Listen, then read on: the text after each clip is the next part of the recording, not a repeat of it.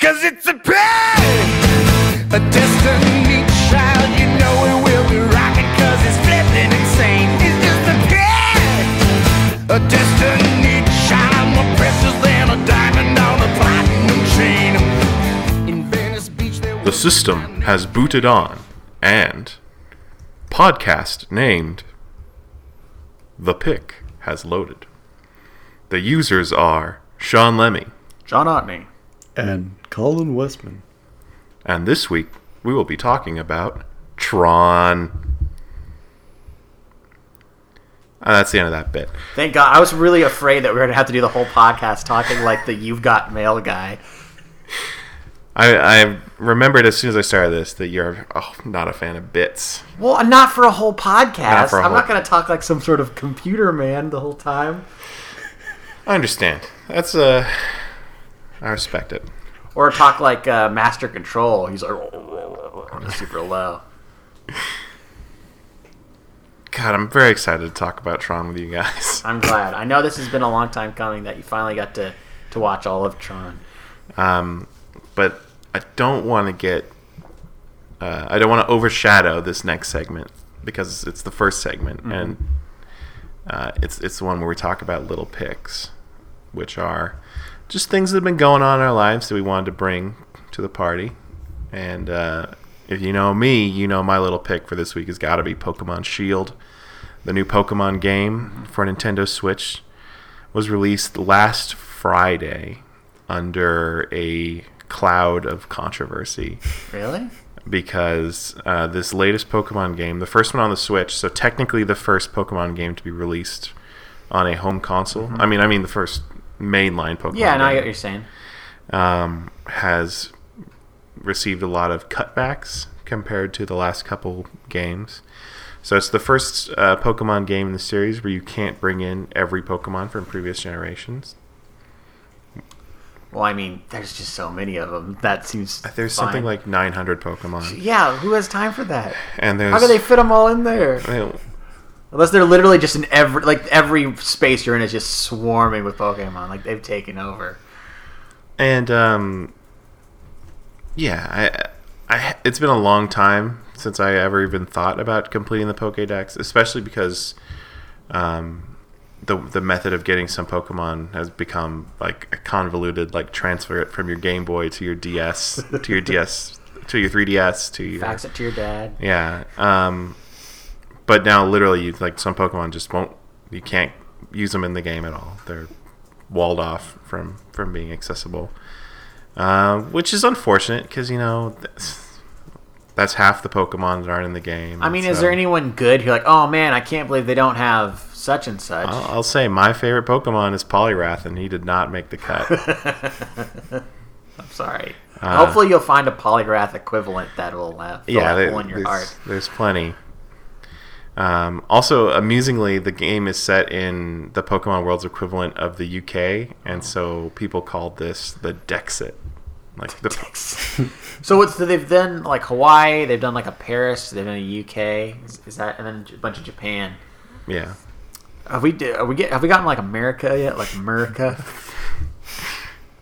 I don't, I don't think so. All right. Nothing that's been like cheeseburgers and monster trucks. Cowboys. We're just gonna get like Lots of Fort guns. Worth. All the Pokemon get guns. Yeah, Pokemon with guns. How'd he get that gun? Anyway, um, I I definitely see where people are coming from, not liking the Pokemon being cut. I also feel like they didn't justify the cut well enough uh, because the Pokemon look a lot like they did on 3DS. Um, they sound exactly the same. I feel like the sound design definitely is something that needed to be upgraded. It's uh, it's a huge, daunting task, but I'm tired of Pokemon that aren't Pikachu just sounding like Game Boys. Uh, they they need to address that. Uh, and also, it's weird that nobody ever talks. Like everyone is is silent, and there's just word balloons. They don't even do like. Yeah, they don't even do. like, Oh. like, like, like, how's, I don't know what Zelda's like right now, but last time I checked, Zelda would do that sometimes. yeah, yeah. Link has got a very, massive suite of grunts that they employ strategically. Um, but the complaints about this game are obviously just technical complaints and competitive scene complaints. the The core gameplay is still very fun. Uh, a lot of the new Pokemon are very cute uh, or cool or weird in exciting ways. Uh, so fuck it, you know, it's Pokemon. It's fun, having a good time. Yeah, fuck it. Which one do you have again? I have Pokemon Shield. There's so there's the the version mascots. There's Sword where you have a wolf that's like carrying a sword, and Shield where you have a wolf that's like has a mane that's in the shape of a shield. Oh, cool. And I I, li- I liked it better as the mane. I think that's I don't like it when Pokemon carry weapons. Oh, they will on the American one. yeah, they will. We're getting to that. This I chose the grass starter, and he has two drumsticks that he carries around. So. Competitive advantage. I Yeah. like the way you're thinking. Go for the weapon. Okay, I'll go next. Um, I don't have much this week. Uh, I'll go with uh, since it, it's so easy to ignore stuff that's not on Disney Plus right now. Uh, Netflix added another season of The Toys That Made Us. I got an email about that. And, and if you're not familiar, The Toys That Made Us is uh, that made us is a um, like a documentary series they do on Netflix. I think this is the fourth or third season. I think it was the third. third season. And every season is four episodes, about 45, 46, sometimes longer episodes, um, 46 minute episodes, excuse me. And uh, each episode is about a different toy and how they uh, had a big impact on pop culture. And this season was uh, they did wrestling toys, they did My Little Pony, um, Teenage Ninja Turtles, and Power Rangers. And I watched the first three episodes, so I haven't watched the wrestling one yet. But it's just as good and informative as it's always been. Uh, the I always love hearing about the origin of the Power Rangers because it's the most convoluted mess of anything. Just it never should have worked. It's bizarre that someone had the idea to take this Japanese footage and then like dub over it and also put in like live action American actors in it and just all this stuff. And they even use like the same models for the toys and everything is crazy. But it's a huge, huge hit. And Haim Saban, who's interviewed at length, uh, is just like a billionaire. And but like he risked a lot to make it work. It was like people thought he's really stupid, and like he went, you know, went this the whole way, and it worked out. So it was cool. Was he a billionaire at the time? No, he's just a he's just a working working producer guy. Like he he didn't have any big hits under his belt or anything. So no, he really uh, he really made something of himself with Power Rangers. But I think my favorite episode so far has been the Turtles, just because uh, I always love hearing about how that came from such humble beginnings with uh, uh, Kevin Eastman and Peter Laird creating it. You know, just two friends riffing on Daredevil. And uh, what's interesting about that is, you know, they kind of had a falling out. Um, I think around the time they sold the Turtles, it may have even been before that, but a time around the time they sold the Turtles to Viacom, um, and I think Kevin Eastman had been bought out of his deal at that point, so he had screwed out a lot of money, and they just they weren't really friends anymore. But what was nice in this documentary, they even got them to meet up, which I don't think they do very often, and they're like oh very emotional, and there's like tears, and they like they drew started drawing together. It's very sweet. So it's cool to see that those guys are still friends after all these years. Um, because yeah, that is such a huge. It's crazy that they've they they can just keep rebooting the turtles, and it's always a huge hit. So it's good that I can still remain friends among all that. But yeah, I don't know if you've ever seen that show. It's not any different from any previous season. It's the same same thing, but it's always fun to get a little a little of that history. It also feels weird because I feel like are there any new toy stories happening now like in terms of like are there people developing new and hot toys that we're going to hear about in 20 years of the story about that i just feel like physical toys aren't really a thing anymore i don't know if that's just because i'm an adult and i'm not paying attention but i can't remember the last time a toy made a huge cultural impact Furby? Uh, that's a long fid- time ago sean uh, fidget spinners. That'd be If such a that counts as a toy. I mean barely Yeah, but i guess calling a slinky a toy. it's like doing an episode about a yo-yo You know, Yeah. it's boring Maybe uh, they'll i don't know just do an episode on all the boring toys. Uh, yeah, no. I find that the ones that are like you don't think are gonna be good tend to be the best episodes. Like I, the best episode has still been Barbie because it's a huge dispute over who the actual creator is. Also, this season, My Little Pony. There's like, well, I created My Little Pony. No, I created My Little Pony. It's a fucking mess. It's great. So yeah, if you're into that kind of stuff, uh, you will enjoy it. Easy watching. Do they talk about bronies as well, or is that not as big? They a deal did because they're just talking. Of course, they had to talk. They interviewed like they interviewed a guy, and just at the bottom, subtitles like brony. that just said brony. Yeah, talking about how special it is. They didn't spend So too much time on it though. Friendship is magic. Yeah. Um, yeah, I also don't have a ton of new stuff to report on because I feel like I'm just revisiting a lot of stuff from the 2010s right now as the decade is winding down. Um, but as a follow up to last week's episode, I did watch Tangled and just just to compare it to Frozen, I suppose, and I did enjoy it. I don't know if I like it better than Frozen. I might like Frozen a little better just because I like the songs a bit more and the locale, though I will admit Tangled is, uh, I don't know, a little better from a storytelling standpoint, I guess, just because the characters are a little more developed and it does humor better, which we talked about how Frozen doesn't always have the best jokes. Um, and especially like for humor and songs i do like. There's one song where like a bunch of marauders have a nice little jaunty song in a bar where they sing about how they used to have dreams. I don't know i guess i could talk about the story but it's just it's just rapunzel. Um, but like a sort of modern twist on it. Not really though. It's kind of straightforward. Not that i really remember Rapunzel that much from when I was a child. But uh, if anything, the the animation is really good. Like uh, looking at those strands of hair, still still looks pretty impressive. Although I think I read that it was like the most expensive animated film at the time. Yeah, I'm just looking at it right now. Two hundred sixty million dollars. Wow, it's almost as much as Cats. I know. That is kind of insane. Did you hear that, Colin? Cats cost three hundred million dollars. Jesus Christ. That's like Avengers territory. and worth it, right? Yeah, I mean, I guess if you're if you're venturing into territories where you're doing the kind of animation that no one has done before and no one would be insane enough to try to do before, it's like it's gonna get expensive. yeah. If you're gonna make something that would make God Himself flinch, you got to spend some money on it. Abominations are not cheap. Uh, but yeah, Tangled. It's uh, it's uh, fun. What is the enemy entangled? Like she gets put in a tower, and presumably uses her hair to get a guy up there, and then they work their way down, and then what? Well, the enemy is her. I don't even know what you would call it. It's she's basically her mom, but she's not because she kidnapped her from her Wicked royal- stepmother. Yeah, yeah, I suppose that's that's the term I'm looking for. Anyway, she kidnaps Rapunzel because she's all old and decrepit and like is able to feed off her youth by being close to her hair.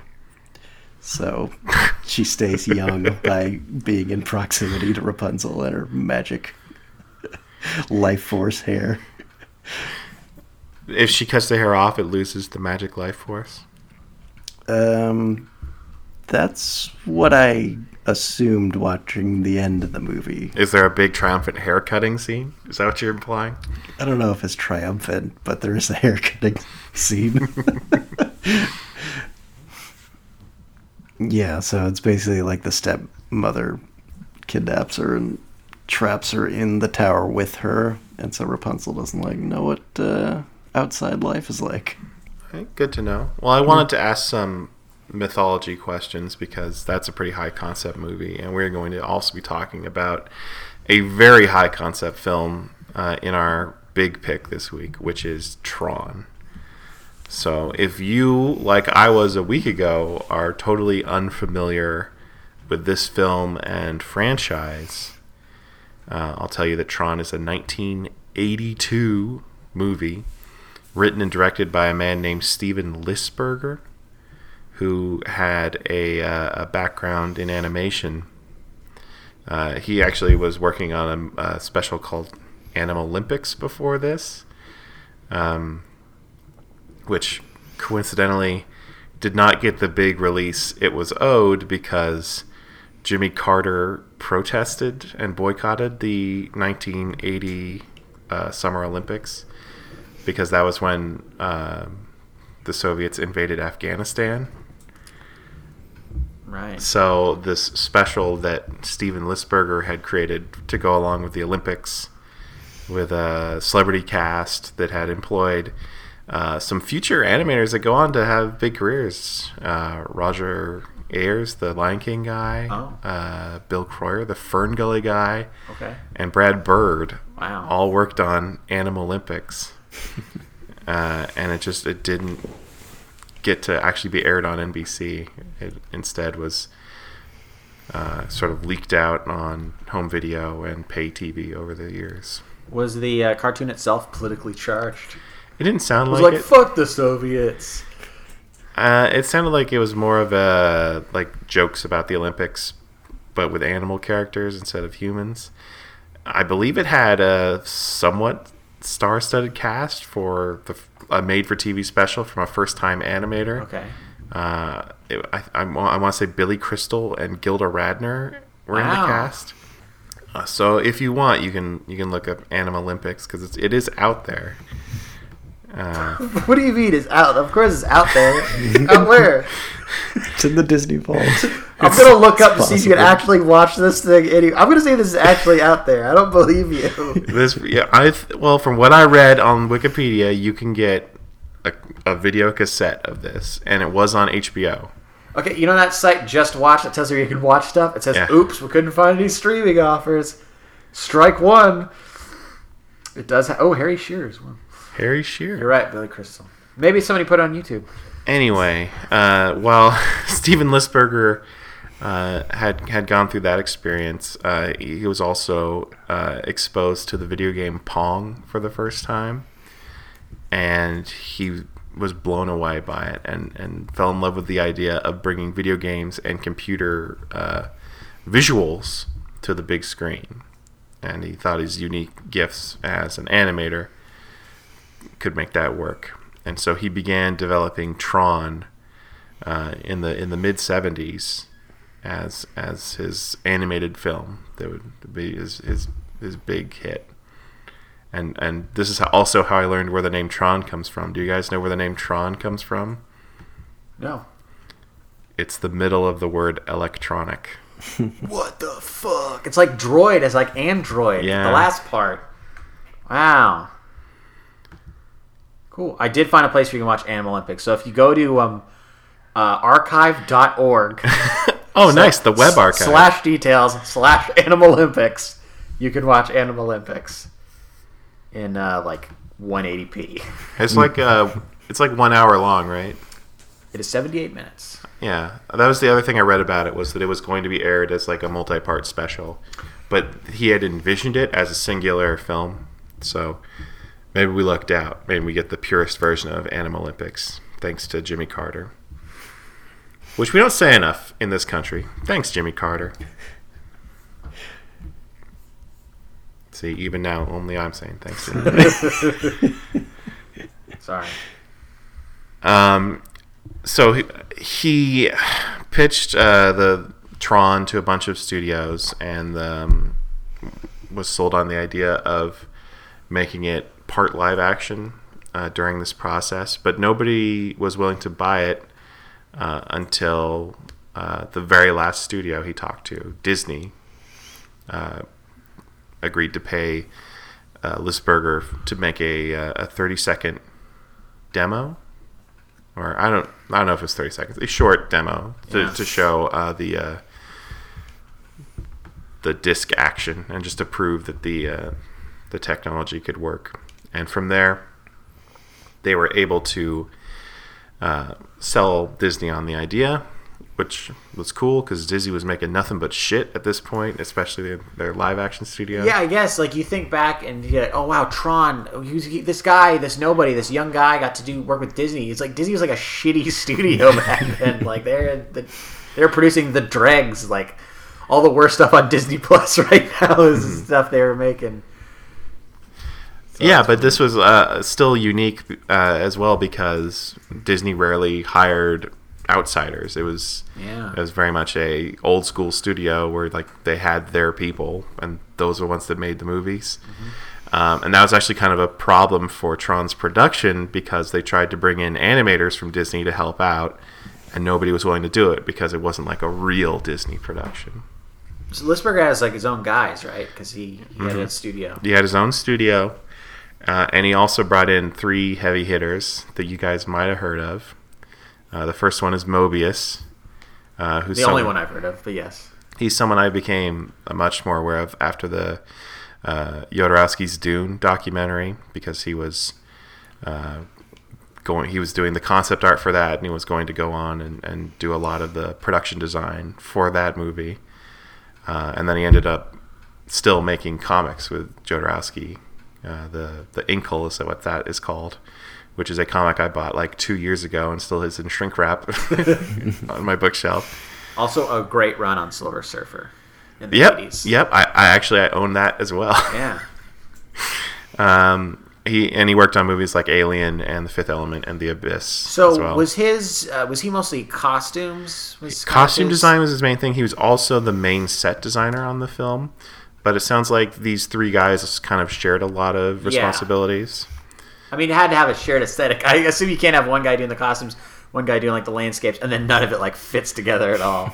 so it's got to all be cohesive. Yeah. Um, so the second guy was Syd Mead. Uh, he was the vehicle designer on the film. And looking through his credits, it totally checks out that I'm into this guy's style because he worked on Star Trek: The Motion Picture, Blade Runner, Wow. Aliens, Oof. and Turn A Gundam, which was the second Gundam movie. What? Yeah. The- Like a live action movie? Yeah. Uh, well, Turn A Gundam was supposed to be a show, and it ended I up look this up. I have no idea. You're talking Turn A Gundam. it's it's a, it's an animated it, uh, it's an animated Gundam movie. It was meant to be a new series, if I remember correctly, and they it didn't work out, and so they just did the whole series story as a movie. all right. Okay. There also is a live action Gundam movie called G Savior that is Okay. like the worst. Don't watch it. It's not for anyone. It's, it's the next pick. I have a copy of G Savior. I can go get it. Um, and then the, the last of the of the big artists uh, that they brought in was Peter Lloyd, uh, who I had the hardest doing any research on. Uh, from what I could tell, he was uh, a hugely influential person in the like development of airbrush art, um, which is something that had gotten started, I think, in the '60s, but he it was still popular into the early '80s. Um, and he ended up working with a bunch of high profile clients doing stuff like that. Uh, so I saw National Geographic and the NFL and Playboy and Esquire all hired him to do uh, airbrush art. And he worked on the environments in this movie. He didn't have a ton of film credits though, uh, but lots of stuff that, like, well, they were trying. So the, the list I put together of things he worked on was Star Trek Insurrection. Okay, yeah. The Core, Oh no. The Day After Tomorrow, All right. Sin City, Yeah. Okay, that's a good one. Bangkok Dangerous, oh no. and Drag Me to Hell. Okay, yeah. Kind of up and down. Yeah. Mostly good. That's cool. Uh, I, don't, I don't know if we're gonna get into it, uh, but I uh, there's a uh, if you watch this movie on Disney Plus, there's also a cool 17 minute uh, featurette with Steve Lisberger and his son going through the Disney archives and looking at a bunch of photos. And one of my favorite things that, because I don't know when we're going to get an opportunity to talk about this, was how um, when they're doing the costumes, they uh, did intricate Sharpie designs on uh, on the outfits, and then they paint over that. That's one of the most interesting things to me about this movie is how they filmed the Tron actors in black and white, and they basically using rotoscope technology just like painted over them with Mm-hmm. the with the blues and the yellows, and I thought that was really cool. And I'm not sure who uh, if that's just Lisberger's whole team or who gets the credit for that. Maybe Steve Lisberger himself, but Yeah. I just wanted to get out there. That's a really cool effect. Yeah, we were trying to put together how exactly they did it, and, and that's as far as John and I got. They they filmed it in black and white, and then they animated on top of it.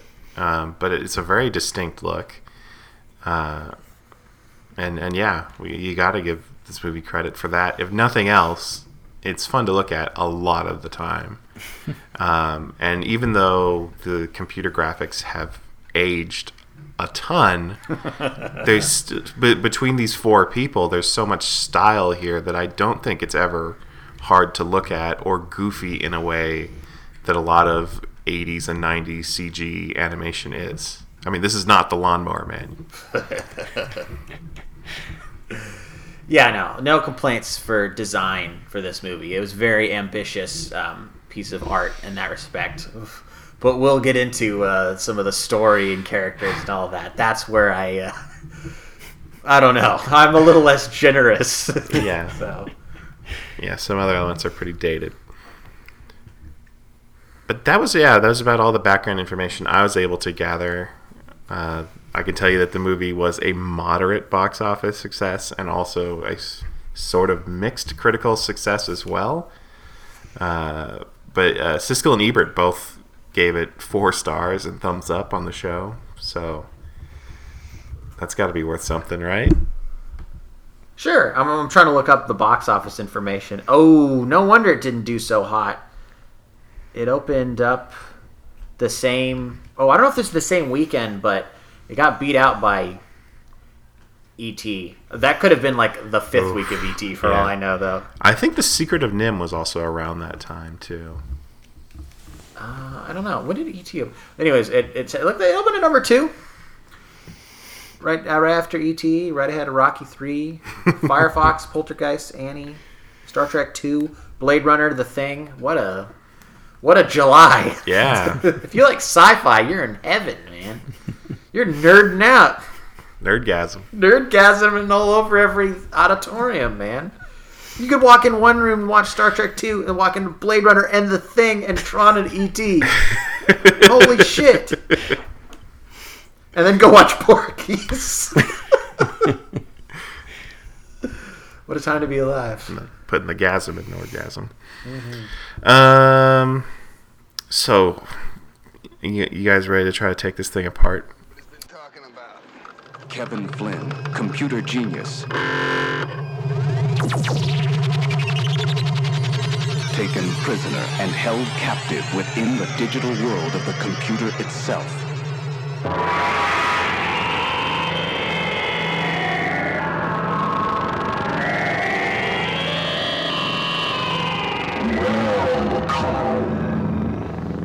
Trapped inside an electronic arena where love and escape do not compute. I know Colin is. Oh yeah, sure. Colin's like studious notes. He knows everything about Tron. Uh, Colin, uh, before we get into it, what was your experience with Tron before this? Did you have any history with it? Had you seen it? um, I hadn't. The first time I had ever heard of Tron is I saw an ad for it for the like special edition DVD release of it in a issue of GamePro magazine. 'Cause they're trying to cater to the gamers of 2002, I guess. Uh, and I just remember there was a quote on the ad that said, uh, "There would be no Toy Story without Tron." And I guess that's true to a certain extent.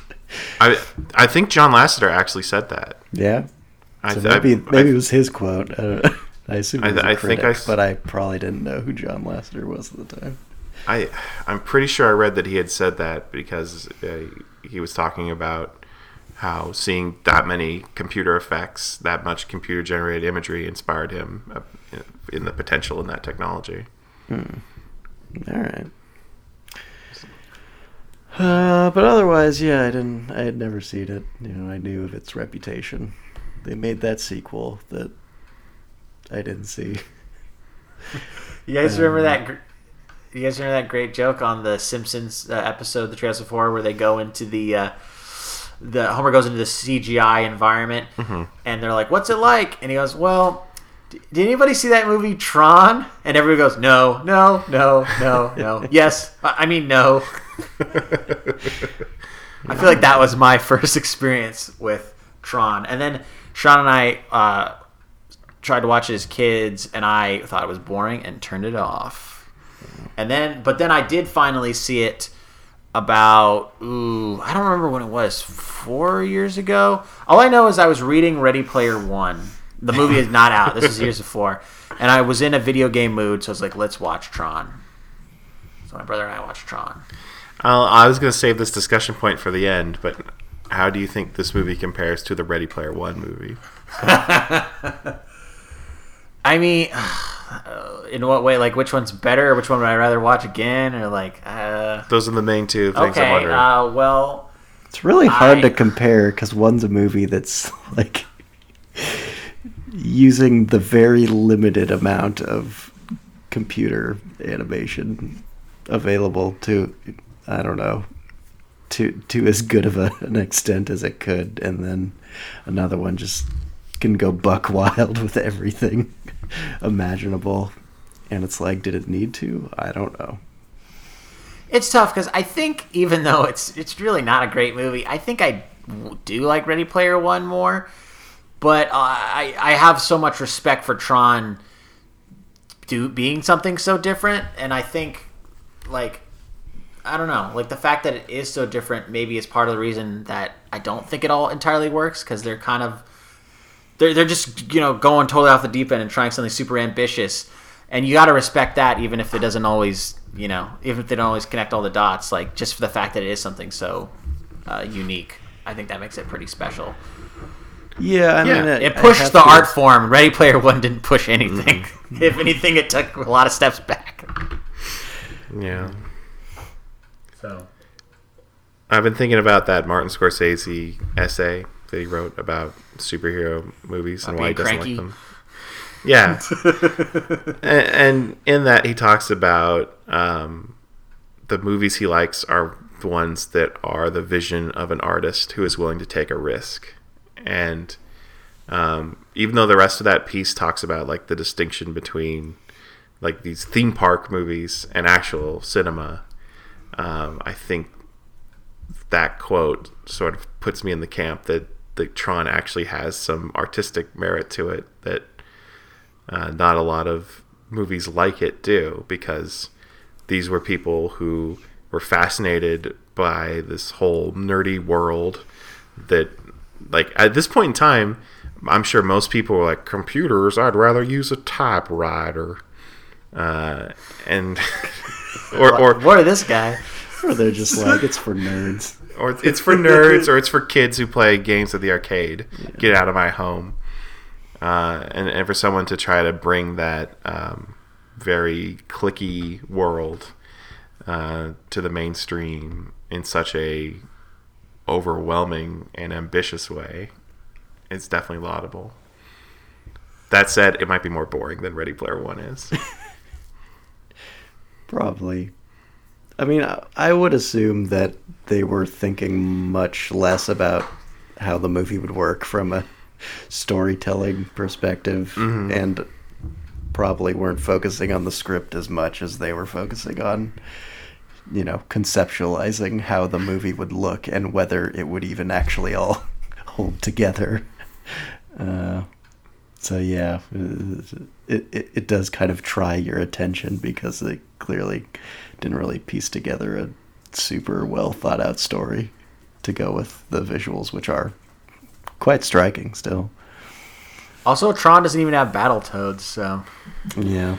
That was another thing. When I was a kid, I thought Tron, like all the games from Tron, were like real games that they had. I thought it was a game that got turned into a movie Yeah, because it did have some pretty prominent arcade adaptations that were well liked following the movie. and the, they did such a good job thinking out basic game concepts I- that would yeah. work. They they feel like real games. It's not like when I watch movies where they make up a fake video game, someone's playing in the background. I'm like, that's bullshit. That would never be a real game. That's terrible. These all feel like real games that could have been games back then. I mean, so much so that they could actually make them after they made the movie. So uh, let's let's talk about it. Let's get into the story a little bit. This movie begins in a very. Uh, I was surprised how quickly we're show, we're like introduced into the Tron world. This really feels like the kind of movie where it starts in live action. You kind of get a feel for people on the outside, and then they get like they go into the world of Tron.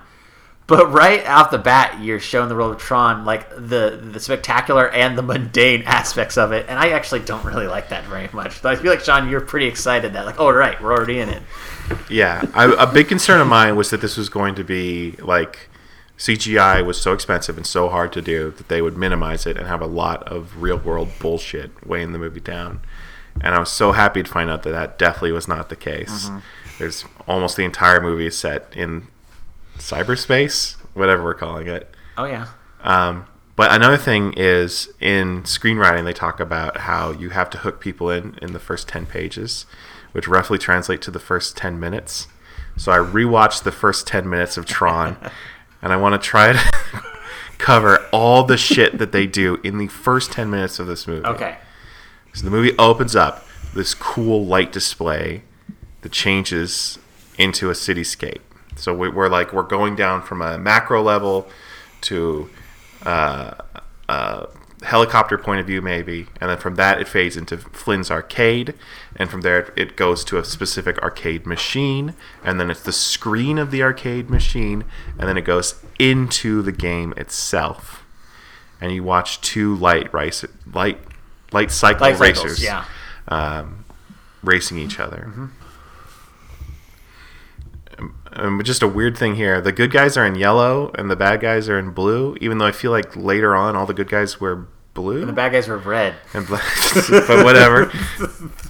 Um, I also, just as an aside, uh, Bruce Boxleitner was not the the body type that they were imagining for Tron Yeah. um, that throughout throughout the whole production until they cast the part, they were thinking he would be a huge bodybuilder type character, like Conan the Barbarian. Oh yeah, Arnold's Tron. Yeah. Um. And uh, and they even, I think in that thing we watched, they talked about how it was kind of weird that the two male leads are physically very similar to each other, and with all the effects on it, it becomes kind of hard to tell which one's Tron and which one's Flynn. There could have been one difference. I heard that uh, uh, Jeff Bridges had quite the bulge that they had to tape down a little bit. So uh, it would been great if that was the thing that distinguished him from other characters. He just had this huge, massive crotch bulge,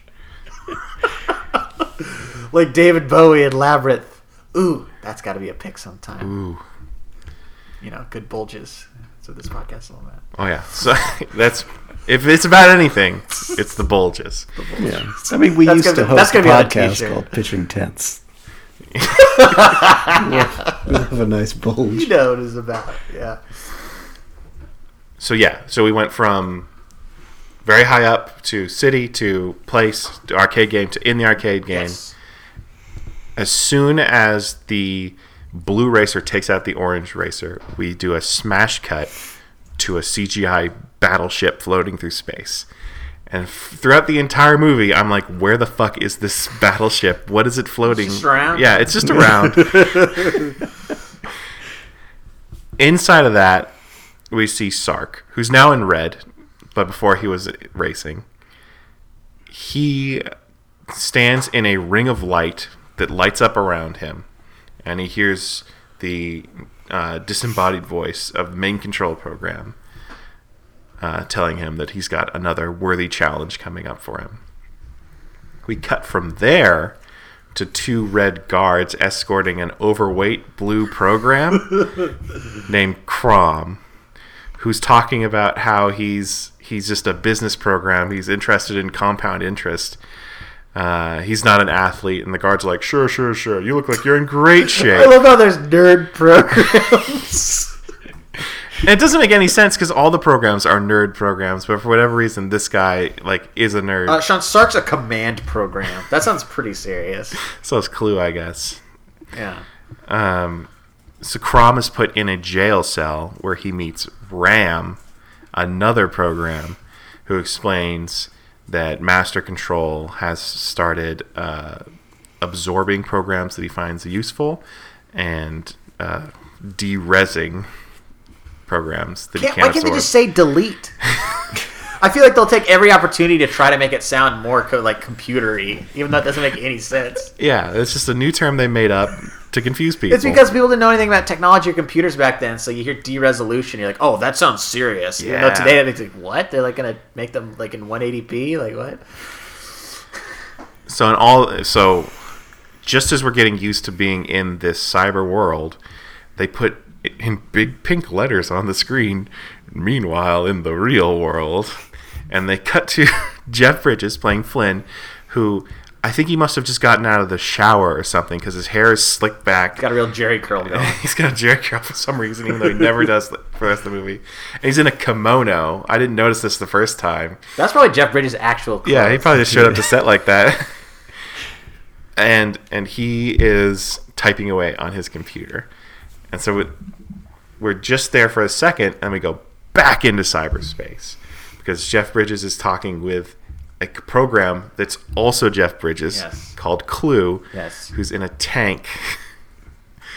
and this part is weird because what what what we find out is that this is uh, Clu is trying to break into the master control mainframe to steal evidence, Yes. but the way it's represented is identical to a game that exists in this world that also Flynn is really good at playing. Yeah. So it's like, did they?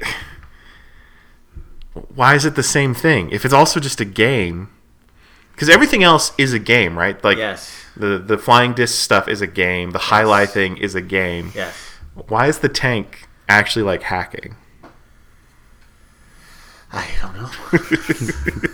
also, this is the funniest representation of hacking I've ever seen in a movie. That hacking is a guy basically controlling a tank. And and the way they present it is Jeff Bridges is like having a dialogue with him. He's like, "Clu, you're my best program," and, and Clu's like, "Yes, sir. To, where did it work for you, sir?" Like it's it's not at all like he's barely typing. It's not like your stereotypical hacking scene where it's "Oh, they're they're trying to block me out. They're putting up firewalls." He's just like cheering on his little robot buddy. um, and uh, and Clu ends up crashing his tank, and he screams in a hilarious way. It's very over the top. Also, his friend Bit flies away, and Bit will come back later, but I don't know why. I don't know why Bit is in this movie. It's like a floating ball or something. Yeah, it's just a floating ball that goes yes and no, Classic character. because it's a bit. It's it's binary. It's can either be a one or a zero. Oh my god, I love Bit. Yes. Character. I want to get a Bit plush. He tells Bit to run away. and It goes yes, yes, yes, yes, yes, yes, yes. Tron Bit plush. Just seeing if that exists. Smash cut. Clu's captured. He's thrown up against a wall. You hear Master Control talking about who his user is, uh, but Clu won't tell, and so he gets derezzed. Oh my god, shocking. Another smash cut. Black helicopter lined with red neons flying through this massive urban sprawl towards the only skyscraper apparently in the entire city. Super cool. I love this helicopter. You guys remember this helicopter? Yeah, because it's night and it's got like red lights all over. It's very Yes. much designed like something in the Tron Yeah. world. It's a night copter. Nightcopter. Um, and this is. Oh, were you gonna say something? Cole? I, I kept wrestling with like, is this supposed to be the future? I assume it is, but it never quite feels like it takes place in the future because it feels so 80s, and they don't do like that much to make you feel like it's the future. I guess, other than well, It's it's very. It seems like it's like what if it's today, but also the technology was way more advanced. but it doesn't feel like the technology's way more advanced because they have scenes where they're like walking by a bunch of giant old computers that probably store like 10 megabytes. Yeah, but also they have a laser that can turn an orange into a digital That's orange. true. Couldn't do that in 1982. I think the real world is interesting in this movie because they make it seem very big. At least the corporate part of the real world. Um, later, when you see Alan like standing up at his cubicle, you see that the the the, the desks just go on infinitely. It's a very cool matte distance. painting, and they had a similar effect when uh, we'll talk a little bit about him soon. Uh, Dillinger, also played by David Warner, has like this really cool uh, view outside of his um, windows. It's also a neat, neat matte painting Yeah. of the city. Just flat ass city. With his uh, lone skyscraper just looms over everything. It's great. Um, and yet when he when Alan gets in the elevator, there's like three buttons. It's like Laser Lab One, Laser Lab Uh, Two. Laser Bay Two. and yeah, we found out, Colin. This is amazing that they actually filmed this, uh, like uh, some of that stuff in the uh, more industrial-looking computer area in the li- um, real world, in an actual laser facility. Wow. Yeah, so it probably actually was called Laser Bay 2. They probably didn't need to add that. I don't know what a laser facility does exactly, but that's that's what it looks like, and that's awesome. Points for Laser Bay too. Hello points. So yeah, at this point in the movie, we we do meet um, Dillinger. He's the one who was in the helicopter. He comes down to his spacious office, which is dominated by this massive black desk. That's also a terminal for Master Control to communicate with him. And fortunately for us, Master Control does a text to speech, so we're able to, to hear him out loud. We don't have to read the, the stuff he's telling Dillinger. Um, but basically, uh, Master Control tells Dillinger that someone was trying to hack into his mainframe and that they should cut off access to him uh, to make sure that no one can get in, which pisses off Alan, who is uh, employee at the same company, the guy in a cubicle who's working on a program called Tron. This is Bruce Boxleitner. Bruce Boxleitner, uh, who he was getting ready to deploy Tron to help make the the uh, I guess mainframe more secure, but he's not able to do it because he has his access cut off. So he goes down to the laser lab that we were talking about, yeah. and that's where we get to see a scene of uh, these two people. Um, ooh, There's there's uh, Laura Laura and Cindy and- Morgan. and and Gibbs, played by Barnard Gibbs. Hughes from The Lost Boys. Yeah, there you go. Very entertaining old man actor. and they apparently are digitizing that orange for the first time. They take a real orange and turn it into something that's on their screen on their computer. And there's nobody around except for them and Alan, who claps a little bit. And they don't seem to even be that like proud of it. They're like, "Yay, we did it! Uh, Let moving on. Let's talk about something else." But Just seems- another day in Laser Bay 2, Tom. it seems like an amazing breakthrough that's pretty underplayed. Uh, the whole, yeah, just the the real world just seemed very desolate. I, I, I guess they didn't have a lot of actors on. I like movie. that about it, though. I like that aesthetic. It's a cold, bleak world. Yeah. I mean, I kind of also got the idea that they were all doing this sort of after hours. yeah, So it's just like this big empty building that I assume is bustling during the day, but we'd never know. And so Alan tells Laura that he lost access and he thinks it was because someone was trying to hack into Master Control. And they talk about how they hate Master Control.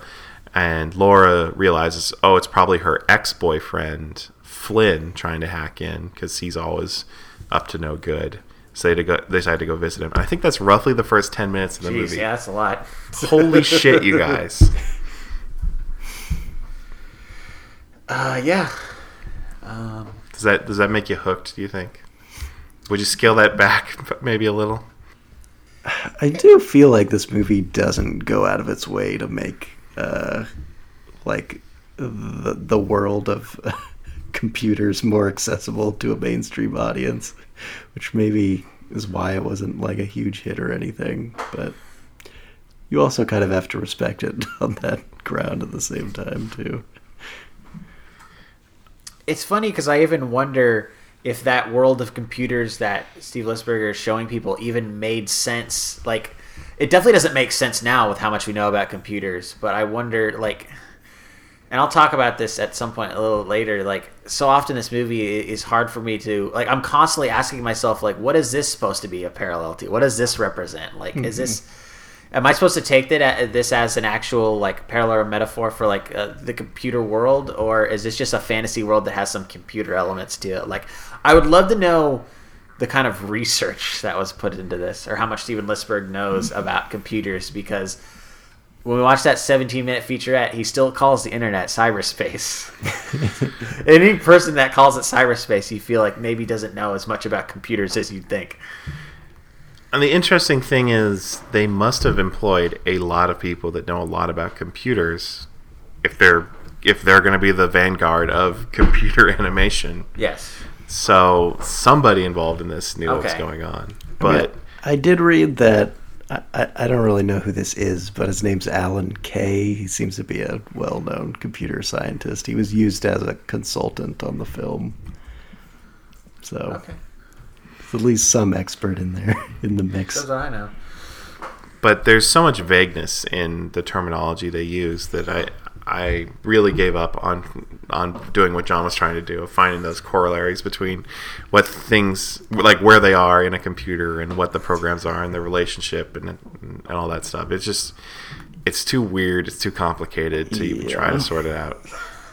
Especially as like Colin said, the movie is not particularly interested in explaining things. I th- I feel like if this movie was made now, and maybe it's a problem that Tron Legacy has, they would stop. You know, they they, they, make a point of having an outsider character who could be like, "Wait a minute, what's this thing all about?" Or you could have, yeah, you'd have that guy uh, asking, and then you'd have Bit. He'd show up again because he's my favorite character. Except now Bit is like got lots of bits, so he can explain lots of mega stuff. Bit. and they get like a great celebrity like Patrick Stewart's Bit, and he explains everything.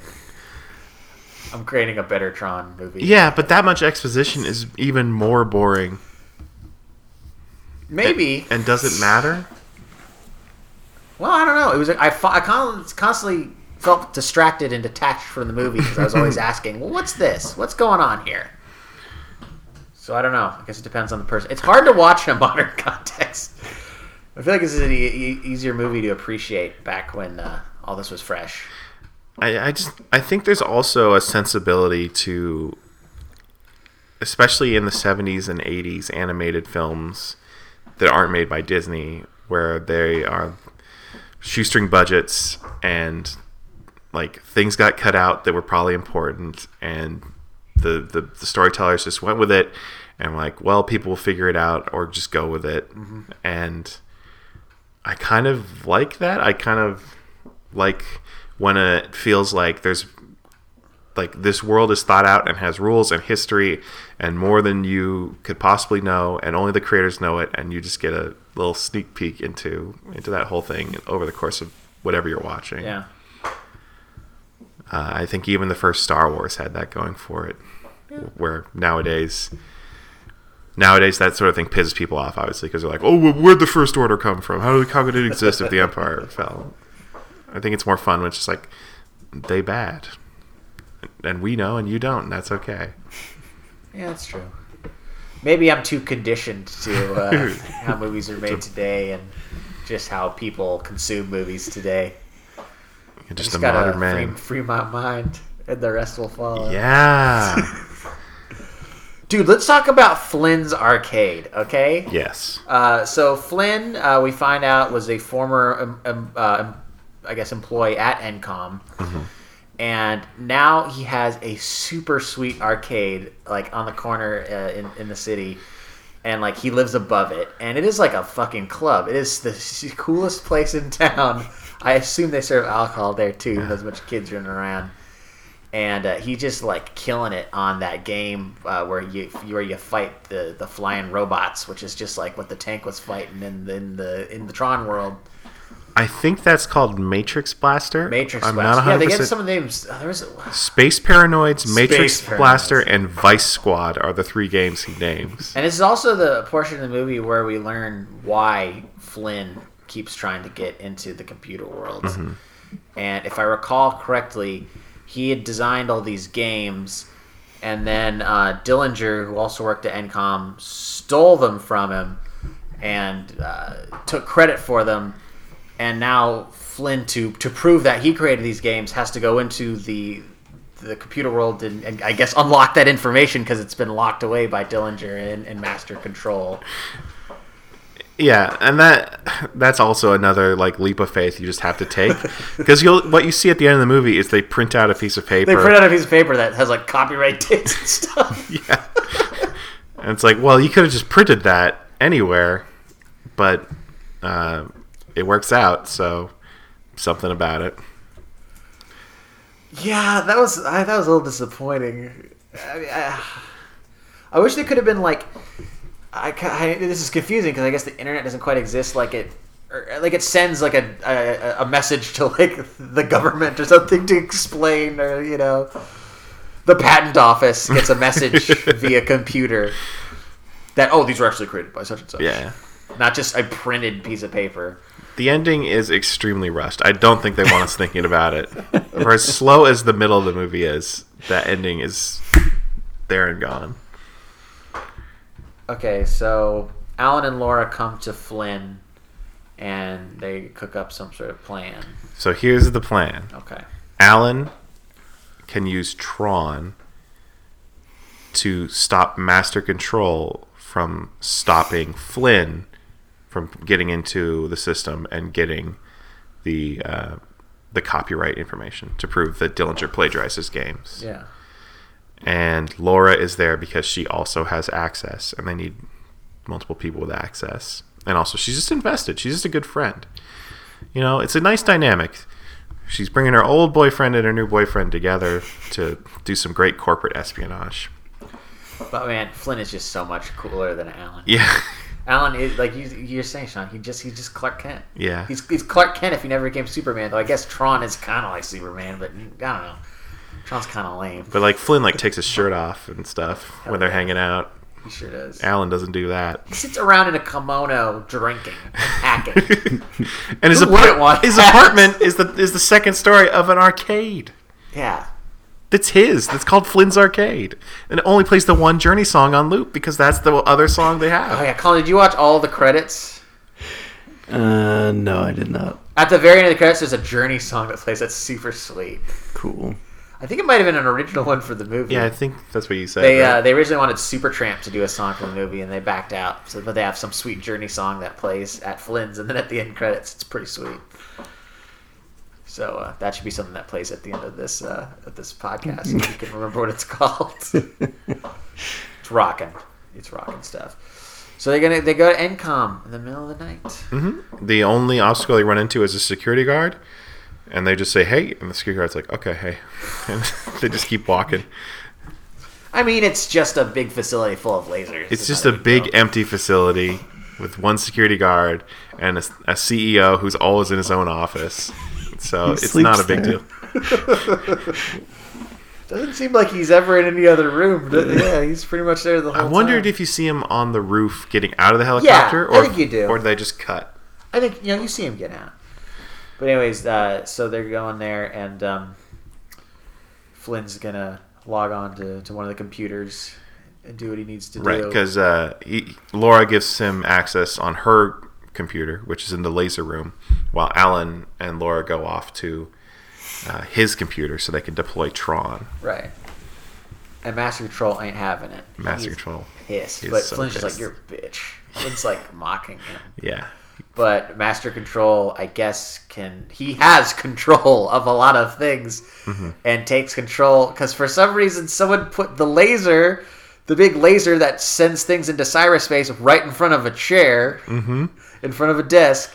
So as he's uh, trying to do his stuff on the computer, Master Control shoots a laser at Flynn and uh, I guess digitizes him into the world of cyberspace.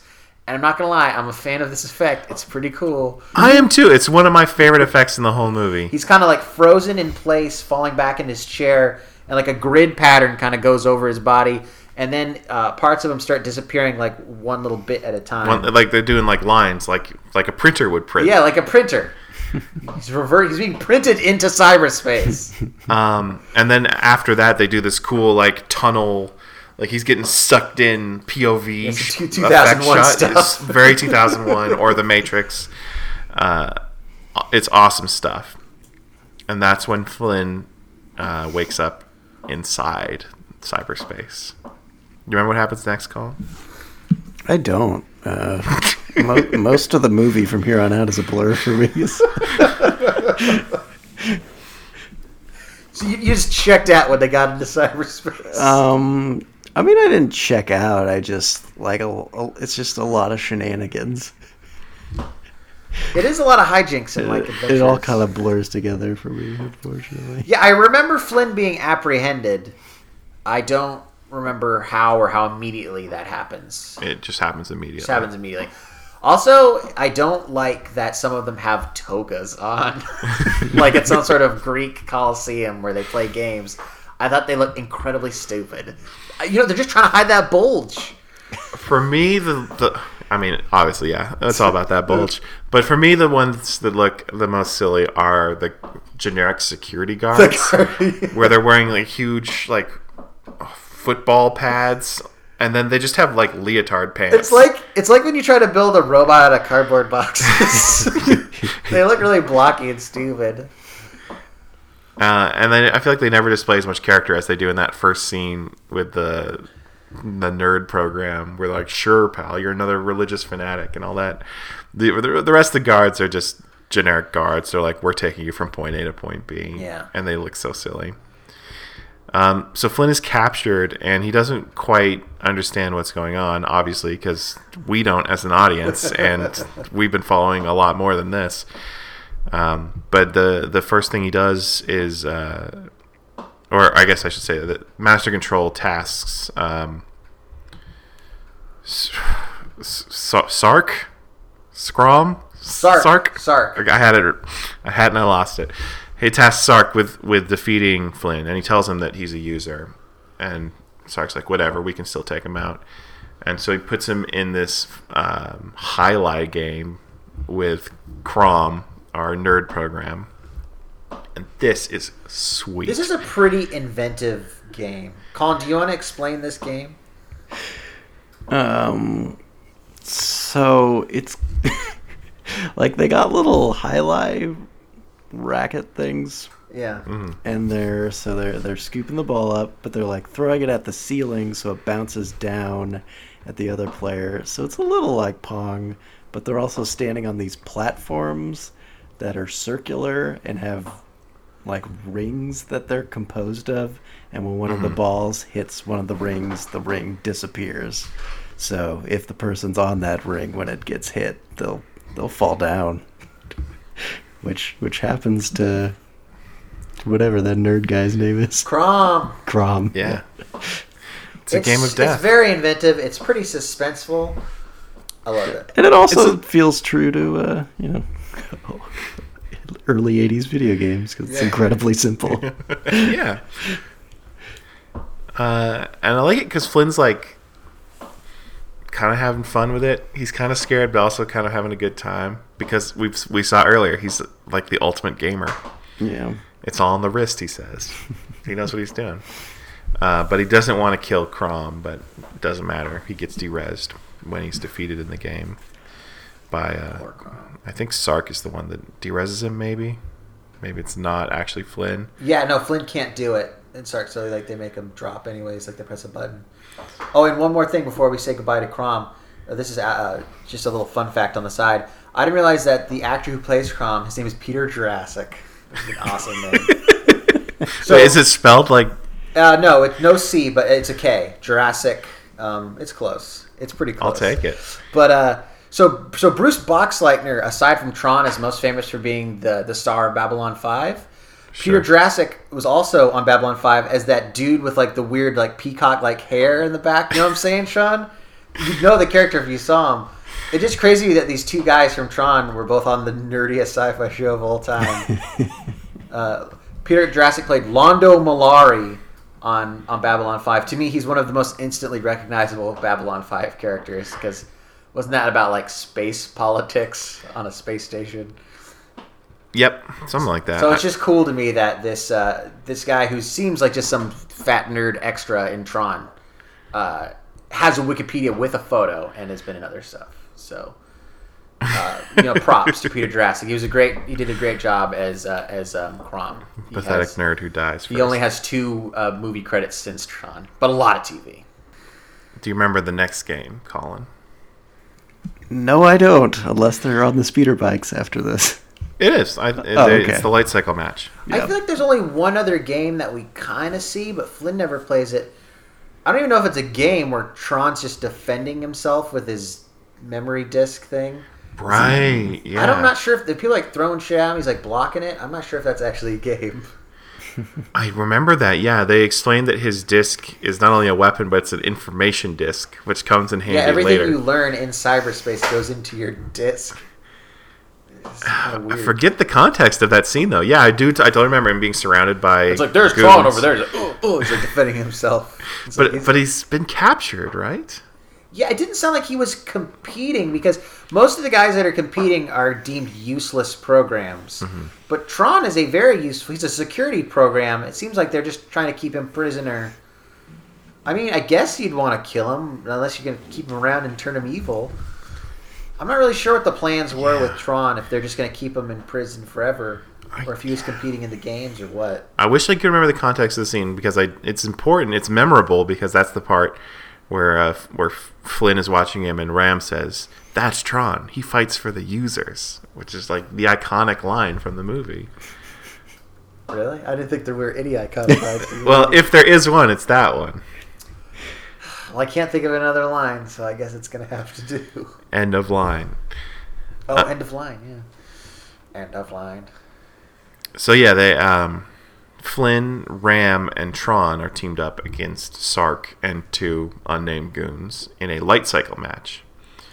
And uh, at this point, Flynn has adapted to life in the system, so he knows all the moves, and he's able to make one of the unnamed goons smash into a wall, creating a crack that Flynn, Ram, and, and Tron are able to escape out of. So they break free of the game and are presumed. Did I say presumed? Pursued by uh, these weird crane ships and tanks. The chase ends with their uh, light cycles being destroyed in an attack that also uh, mortally wounds Ram and, and leaves Tron thinking that both both of them have died. And this is this is as far as I made it totally following the plot. At this point, I started having trouble keeping track of what was going on Just a series of adventures. because because we're we're now following two different groups of characters in cyberspace. So Flynn figures out that he has because he's a user and not just a program. He can use his programming knowledge to sort of influence the world around him. So he reveals his identity as a user to Ram, which makes him happy when he dies. Uh, and then our old friend Bit shows up for no reason and just goes, Yes, yes. And I feel like it leaves after that, so whatever. Dude, I found an app on the App Store you can download Bit, the character, and like a- and like shake it like a magic eight ball, and I assume you'll say yes or no. Say yes or no. Should I get the? I'm gonna get it right now. I was just playing a light cycle app um, on my phone, and it was way too scary. It was okay. It wasn't terrible. Isn't it just like playing that old cell phone game Snake, but with a second player? Yeah, but I was playing it from a confusing perspective. uh, yeah, I'm going to download the Bit app. It's got five stars in the app store, uh, in the app store, guys. So, uh, highly recommended, even though I haven't gotten it yet. Yes. What if it's accidentally a Tron Legacy spoiler? Be careful. No, I don't think so. Uh, what am I doing here? Do I ask Bit a question? What should I ask Bit? Um, is this the best episode of our podcast so far? Bit, is this the best episode of our podcast? Okay, all right. b- b- He said no, but I'm gonna. Have, um, uh, Bit, is this gonna be a good a good episode of, of the pod? Oh fuck! Hold on, sorry guys. I think we all know the is answer. this is gonna be a good episode? Yeah, he said yes. Did you hear that? Well, it's Bit, pretty are you are you my friend? Yeah. See. Um, bit, is this bit getting old? Oh, it's he says no. It's gotta Getting even going. better. Let's just have Bit Uh, host the rest of the episode. Bit, do you want to continue on with us through the rest of the podcast? Oh, fuck. he said yes. Uh, well, how about you go and do something else for a little bit? Oh, he said no. Okay, guys, he's getting too powerful. I gotta put this away. I don't know if any of that caught on my mic, but I love Bit. That's my favorite thing now. Meanwhile, Tron Meanwhile, uh, goes and finds a group of programs and plucks out of their number Yori, who is Laura's character. Um, I don't. I, I think we said before the programs look like the users who programmed them, which is why Tron looks like Alan, and Clu looked like Flynn, and so I guess there's this is some program involved in the laser project that Laura had designed, uh, who also is of the belief that users are to be worshipped and not subjugated like Master Control thinks. Um, so she teams up with Tron, but again, you got to kind of read all that between the lines because what you see in the movie is Tron goes to a place and just grabs a lady, and she's like, "I'm into this." yeah, it really feels like more of just an excuse to have like a female love interest. Or even just to bring Laura back into the movie because we haven't seen her in 20 minutes. I was surprised how like I figured Lauren Allen would be doing a bunch of stuff on the outside, but not as much as I thought. It's- They're doing some stuff, but they're not as important to the story as I thought. and, and their big pivotal moment they're off screen for, which Yeah. is Tron and Yori find Dumont, who is uh, Dr. Greg's or whatever you said, oh yeah, his program, uh, which is for some reason an old man who's who's from the waist up uh, only. His, his lower half is submerged in a pyramid, and he's just like puttering around. uh, he has a control. penis hat. He has a penis hat. he has a bulge hat. Uh, What is that hat? Like we saw in the featurette on Disney Plus that it was too hard to try to color the hair, so that's why everyone wears helmets. Mm-hmm. But why did they go so big for his helmet? I guess just to show how important he was. I was a little confused on. So he was a guardian. What the hell is that? See, it's stuff like that. We're like, what is this? What is this guy? all Is it antivirus software? all we can tell is that right behind him is a thing that Tron is able to put his information disk into, where it flies up in the sky and it comes back down, and somehow what happened there is that Alan and Laura were able to write information into the information disk mm-hmm. that will allow Tron to destroy Master Control if he can throw his disk into Master Control. But again, we don't see the humans and it's not really explained how that happened or what Dumont's role in all of this was. He's just like, I guess, a sympathetic old man program. we all have them in our computers. Um, so Sark is pursuing them. He he kidnaps Dumont and tortures him. Nobody cares. Um, but they take him out of the pyramid, which I think is like, come on, that pyramid's where he lives. I didn't want to see. I was his really legs. disappointed to find out that wasn't his. It was in his body. Yeah. Why do you have to ruin that for me? Um, but Tron and Yori are able to steal the Solar Sailor from the battleship that Sark lives on. And that's when um, Flynn, is, who's also escaping in a stolen vehicle, uh, is able to rejoin the group. And he reveals to the duo that he's a user and he uses his powers to move their solar sailor from one line to another line. All very weird, but kind of exciting. Yeah, yeah. Um, but the Solar Sailor is destroyed, and Flynn and Yori are captured, and Tron is seemingly killed. Oh my god. At this point, you're like, why is this movie called Tron if he's just Flynn's friend who dies, right? Colin, is that what you were like? Yeah. It's exactly what I said to myself.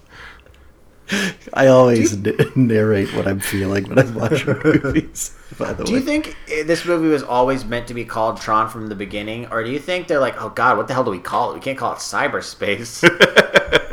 I mean, the way they never even- explained it, it seemed like it was always called Tron, just because I guess it was such a cool name. because of Electron. But like, they never even designate that that world has a name. It's just the computer. Yeah. yeah. But, you know, when Flynn gets back to his world, he's just a guy again. I mean, he becomes the CEO immediately for no reason. I like it when like in movies when like the bad guy that gets caught and the good guy gets his job and he gets to yeah. He gets his job they get and switch all his money. places. That's how real life works. But Tron, man, he's like the hero because check this out. As just as everything looks bad and Master Control is going to do some fucked up shit. And this is by the, by the way the first time we see what Master Control actually is. He's so good. How would you even describe what he On is? describe Master Control. Oh god. He's like a giant uh, tube with a face. That's also That's- like kind of a, a pointy on the bottom. Also, Yeah, there like are moments earlier in the movie where you kind of see uh, Sark talking to uh, Master Computer, but you only see like the inside of his super pixelated face. like, Yeah. talking back to him. I think that's really funny that they they that Sark talks to Master Control from inside of Master Control's head. Yeah. So you see his eyes and mouth from like from like his brain's point of view. If it was a human head, Also, he spins a lot. he spins a lot like a top. Oh, and he's played by David Warner. David Warner playing triple duty. here, Triple man. duty. playing Uh, three three characters. Eh, Though I guess one of his characters is just the same character, different costume.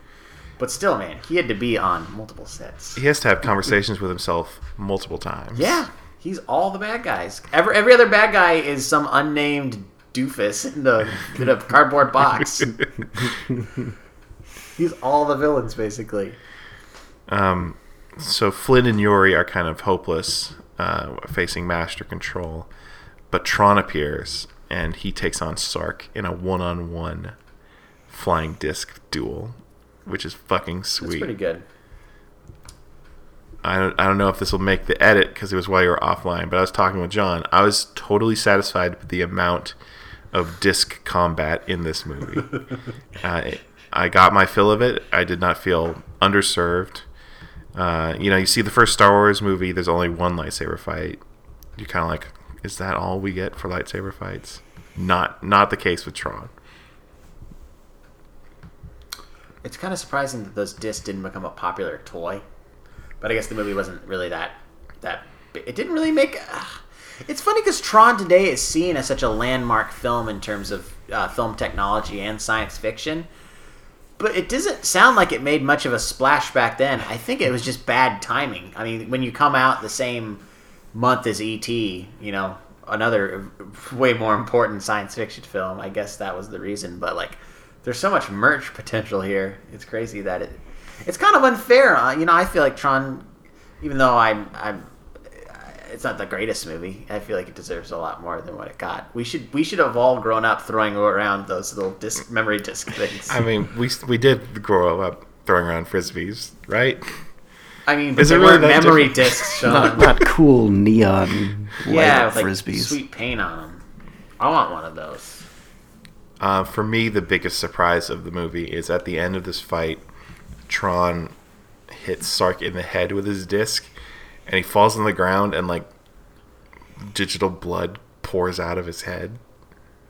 That was surprisingly brutal for a Disney movie, right? Yeah. Was it supposed to be digital blood? I thought it was like, sh- like sh- shrouds of computer chips falling out of his head. okay, maybe I was just misinterpreting the imagery. Yeah. Um, so here's where master control makes his big mistake is um, with with sark defeated Master Control still isn't vulnerable to Tron because he's surrounded by shields, and Tron has to hit him with his information disk.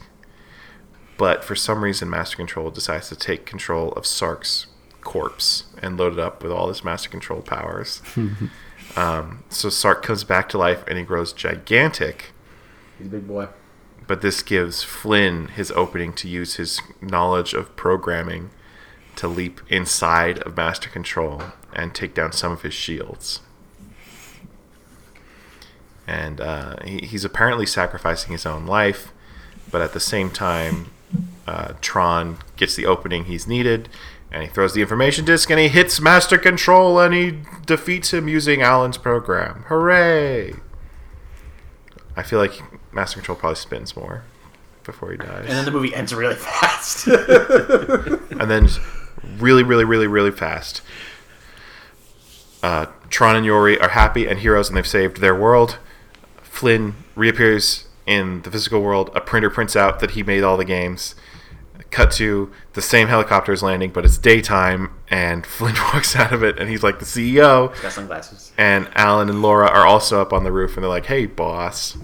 And the movie ends. Done. Doesn't even end with like one last shot of us just go back into cyberspace.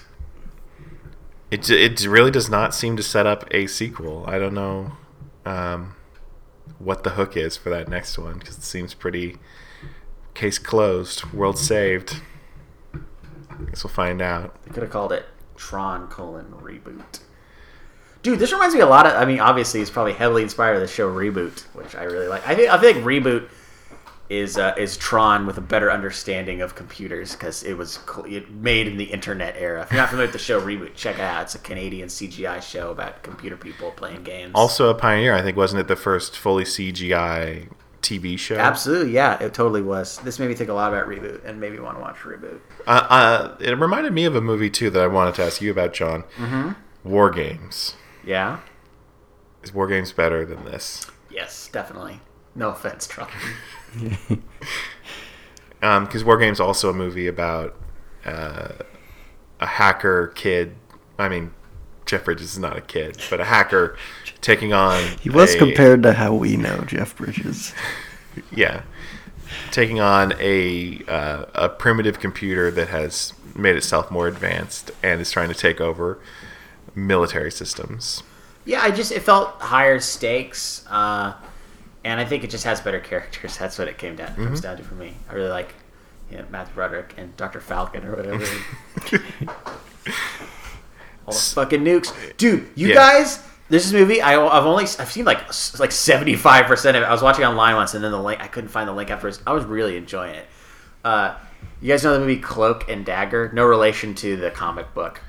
It's like about a kid who like likes this like video game with like the secret agent guy and then the kid like actually like goes on a real mission in real life and like has like the secret agent guy as like his imaginary friend. Mm-hmm. I think it's his imaginary i could be remembering this way wrong but it's like got a lot of video game stuff in it and it's super sweet. And dabney coleman is the super spy imaginary friend. The slick cool dabney coleman. Isn't dabney coleman also in war games I'm looking. I'm looking up Cloak and Dagger, which I'm definitely gonna pick at some point. I hope you're writing down all your future picks. I have so many right now. Oh, and it starred Henry Thomas from ET. It's 1984. Nice. Yeah, uh, Dabney Coleman was in War Games. Damn, that dude's doing the rounds in the 80s. doing a lot better than Bruce Boxleitner. Bruce Boxleitner. Do you think Bruce Boxleitner, for uh, playing the the title character, does a good job? Is he a memorable character or actor? No. Yeah, it's not that surprising that he's kind of disappeared. Yeah. I I think uh, the complaints about the characters and the story letting down this amazing visual style are totally fair. Um, but I was lucky enough to be.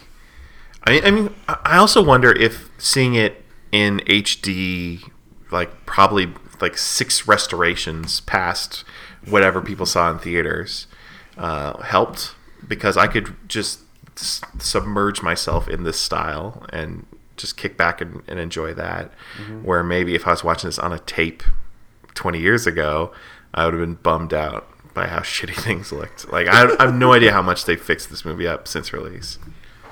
It, it looked pretty good. we It looked really good. So, Colin, I have to know. I haven't seen like your Letterboxd rating or anything. I really want to know where you weigh in on this movie as a whole. Like if this is entertaining, if you liked it, or what. I gotta know. Um, so I gave it three stars on uh, Letterboxd, Okay. and uh, yeah, I think it's fine.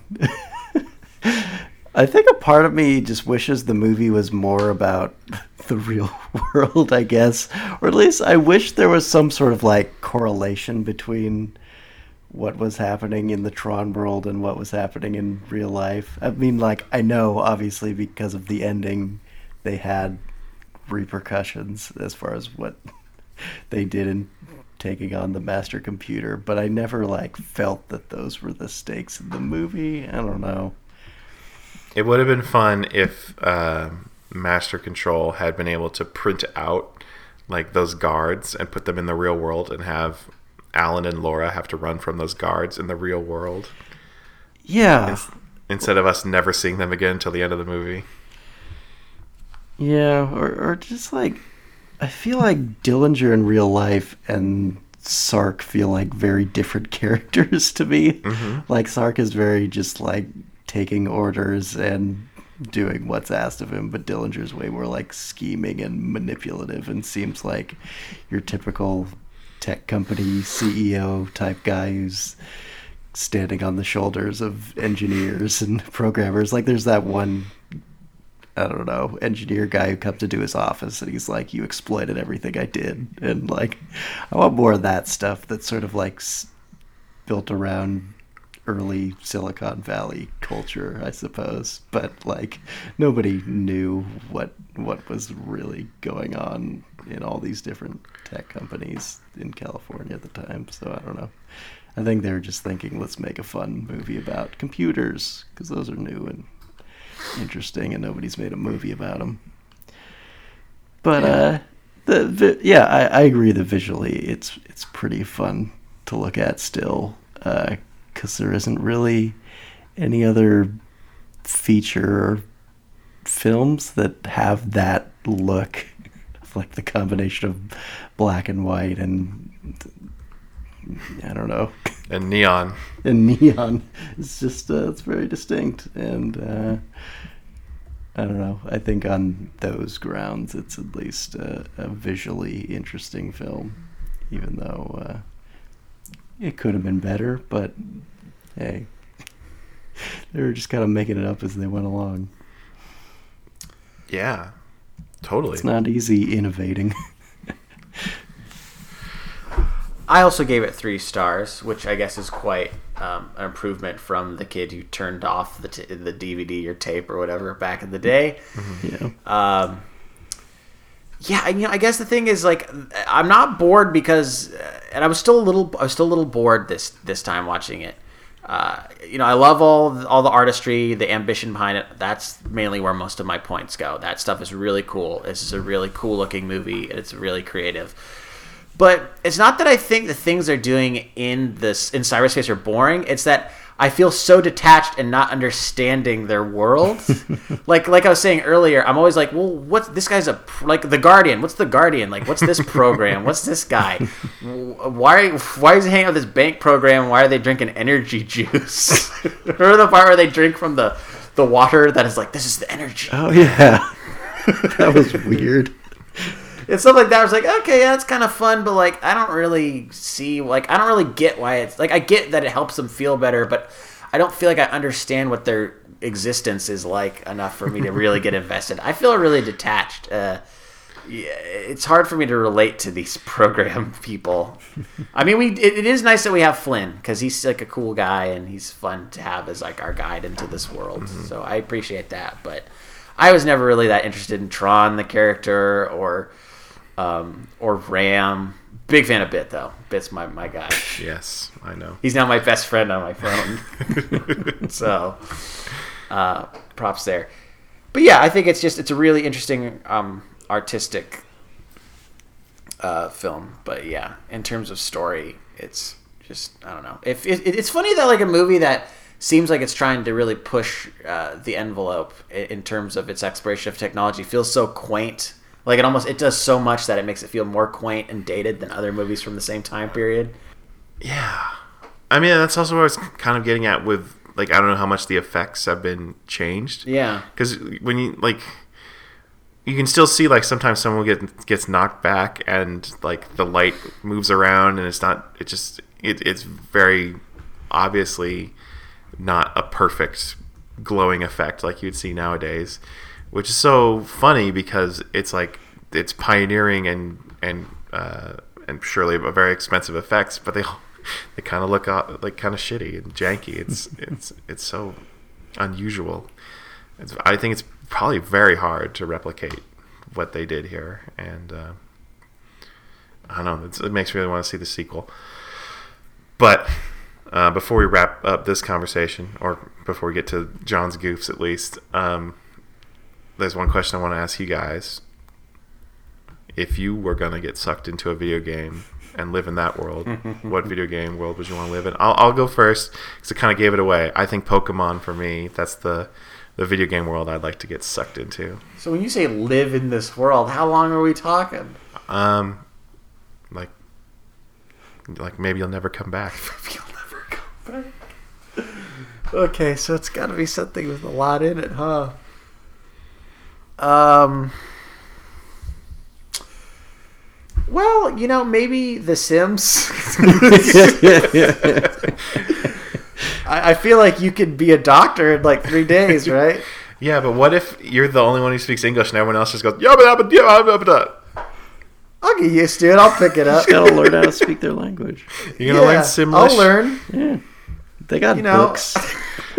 I'll just.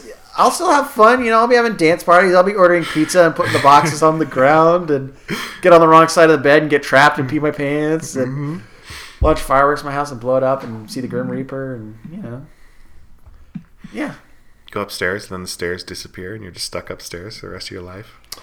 I am afraid of the, the potential glitches The that become endless nightmares. But also, man, I mean, it's pretty it's pretty easy to meet people on The Sims. You know what I'm saying? I have a little little, little sim there, little sim.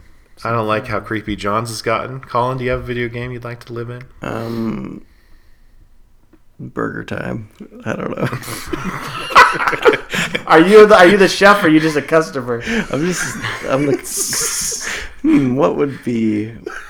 What's at the bottom of this? Like when you Whoa, put the burger together at the bottom of the screen, does it go somewhere? Does it go to someone? Wait, burger time's when you're running around, right? You're running around, and the like the layers of the burger keep going down. A level. Okay, I was getting confused with the one where you like send the beers across, or root beer or whatever. Oh, Totally different game. That's one where you're like sh- sending them down to like a long bar counter. I think burger, Burger time's more of like a running around. That'd be a horrifying reality to live in because you you've got to be constantly moving. yeah. to Get Yeah. you. Or else hot dogs will kill you. Those hot dogs will kick your ass. Well, you, I don't want to live in a world where hot dogs can kill me. you don't have to. You get to live with your gibberish speaking sim family. Oh, the buddy. That's what I'll say every morning. It's better than a world where you could get like trapped in a four by four by four room and just like piss yourself to death.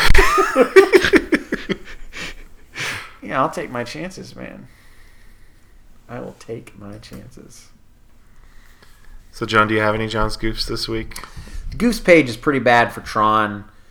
Uh, what do we got? What do we got?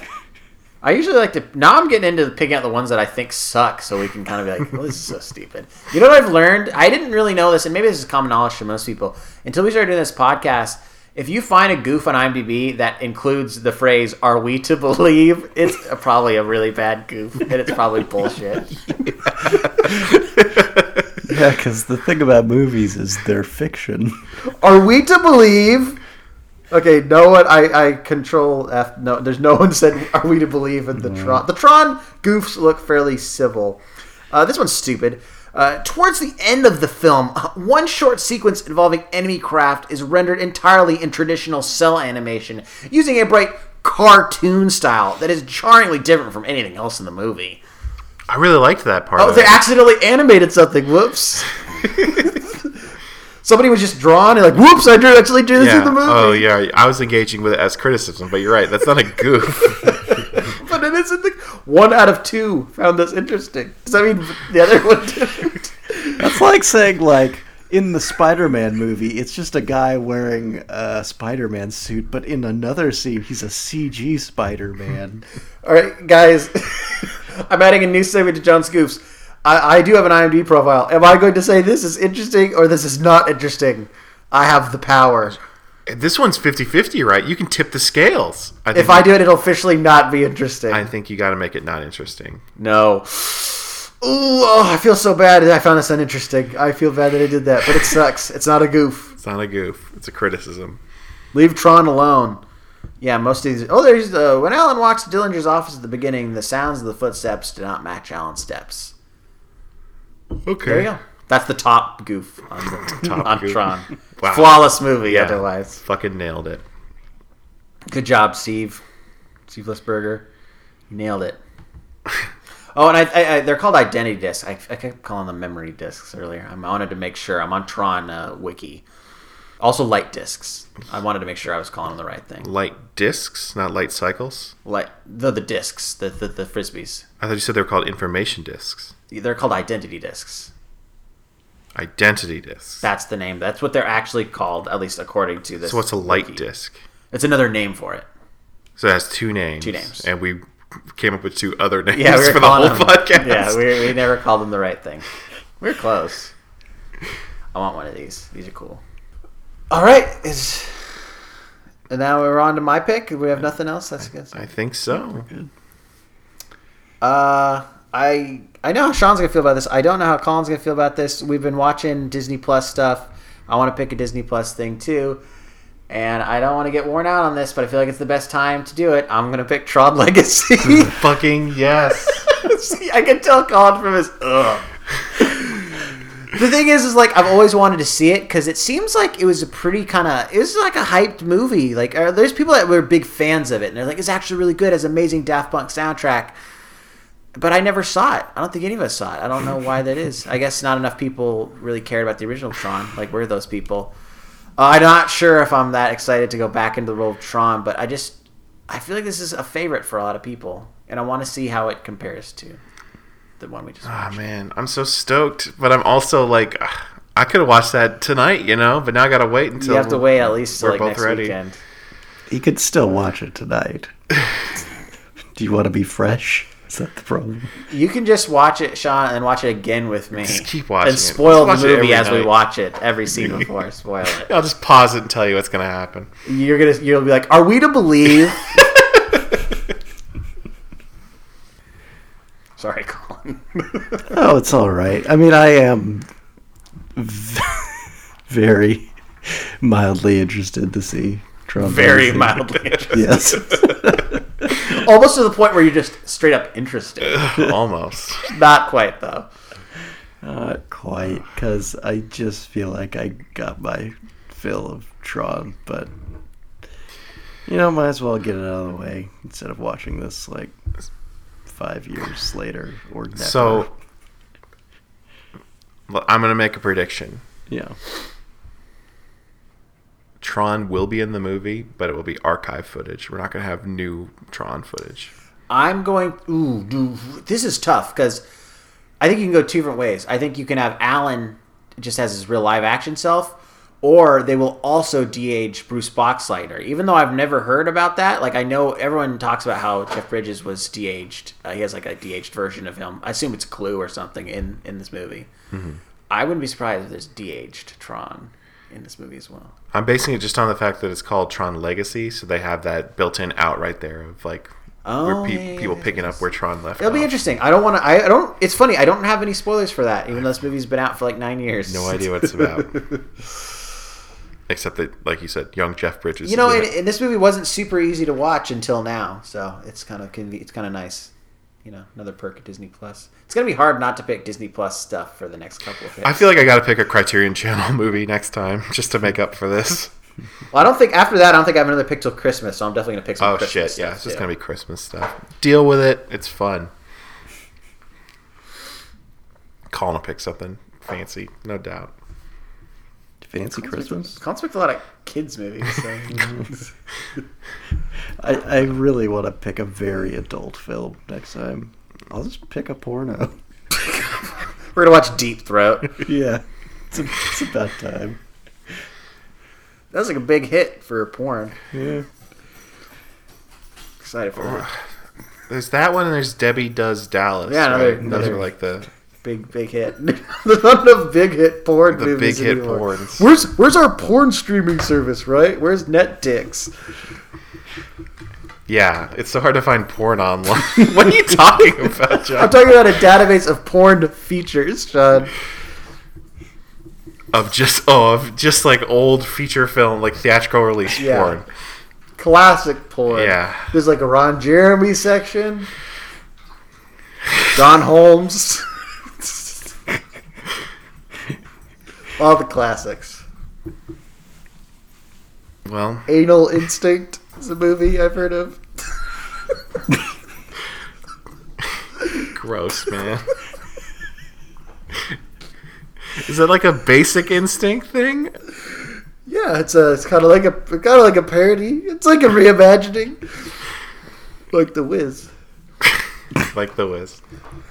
Um, I don't know how this segues into our website. I guess if you're uh, just searching for things online, maybe try going to mildlypleased.com. Or if you're Uh, just or like looking at porn all day and you want to take a break something Yeah. a little more wholesome.